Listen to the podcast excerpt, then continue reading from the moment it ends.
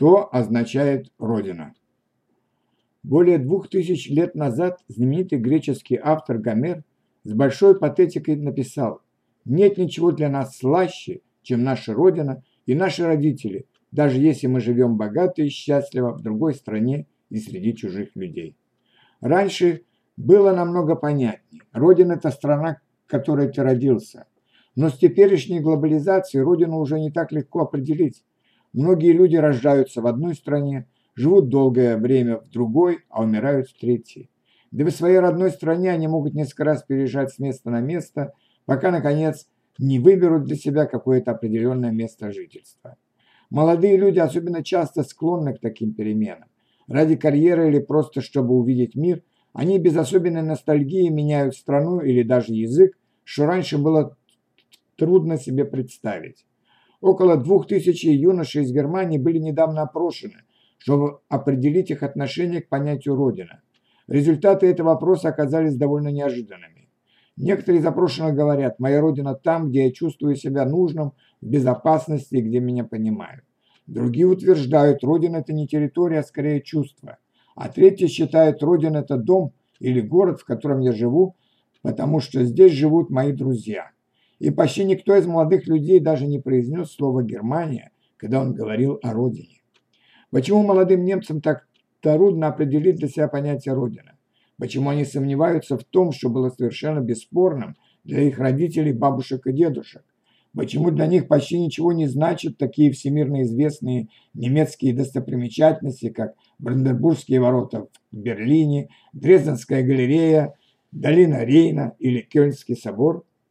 Последние поколения немцев выросли в типичных городских новостройках с Кока-Колой и кукурузными хлопьями, с Микелом Джексоном и Мадонной, с американскими, французскими, английскими фильмами, с южнокорейскими, японскими, финскими и американскими смартфонами, с всемирной сетью интернета, с международными банками и международными компаниями.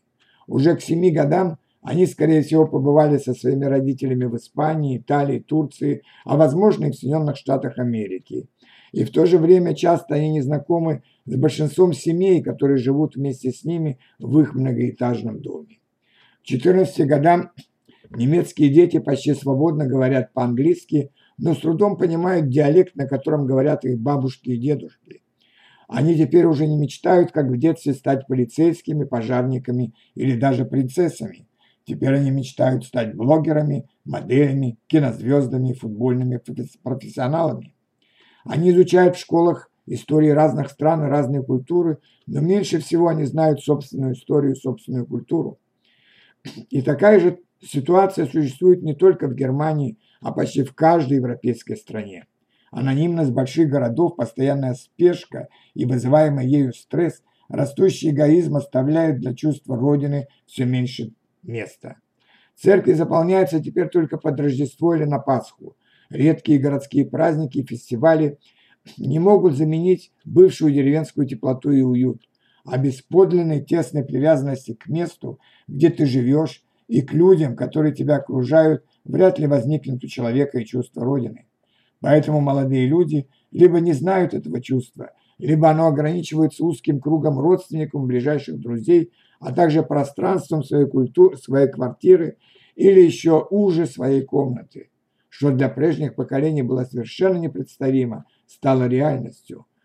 Родина стала переносной, ее можно засунуть в, румку, в сумку для путешествий, а на новом месте жительства просто вынуть из сумки, будь то Париж, Лондон, Нью-Йорк или Сан-Франциско.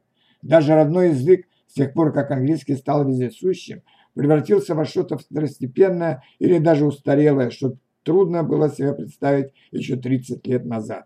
Конечно, в наше время людям живется гораздо лучше, чем многим поколениям перед нами. Мы можем путешествовать куда хотим, можем жить, где нам больше нравится, можем носить все, что мы хотим, есть все, что нам нравится, даже выглядеть такими, как мы бы хотели выглядеть в своих мечтах. Мы живем легче, свободнее, удобнее, чем наши родители, бабушки и дедушки. У нас есть все, что только можно купить. Но можно ли купить себе родину?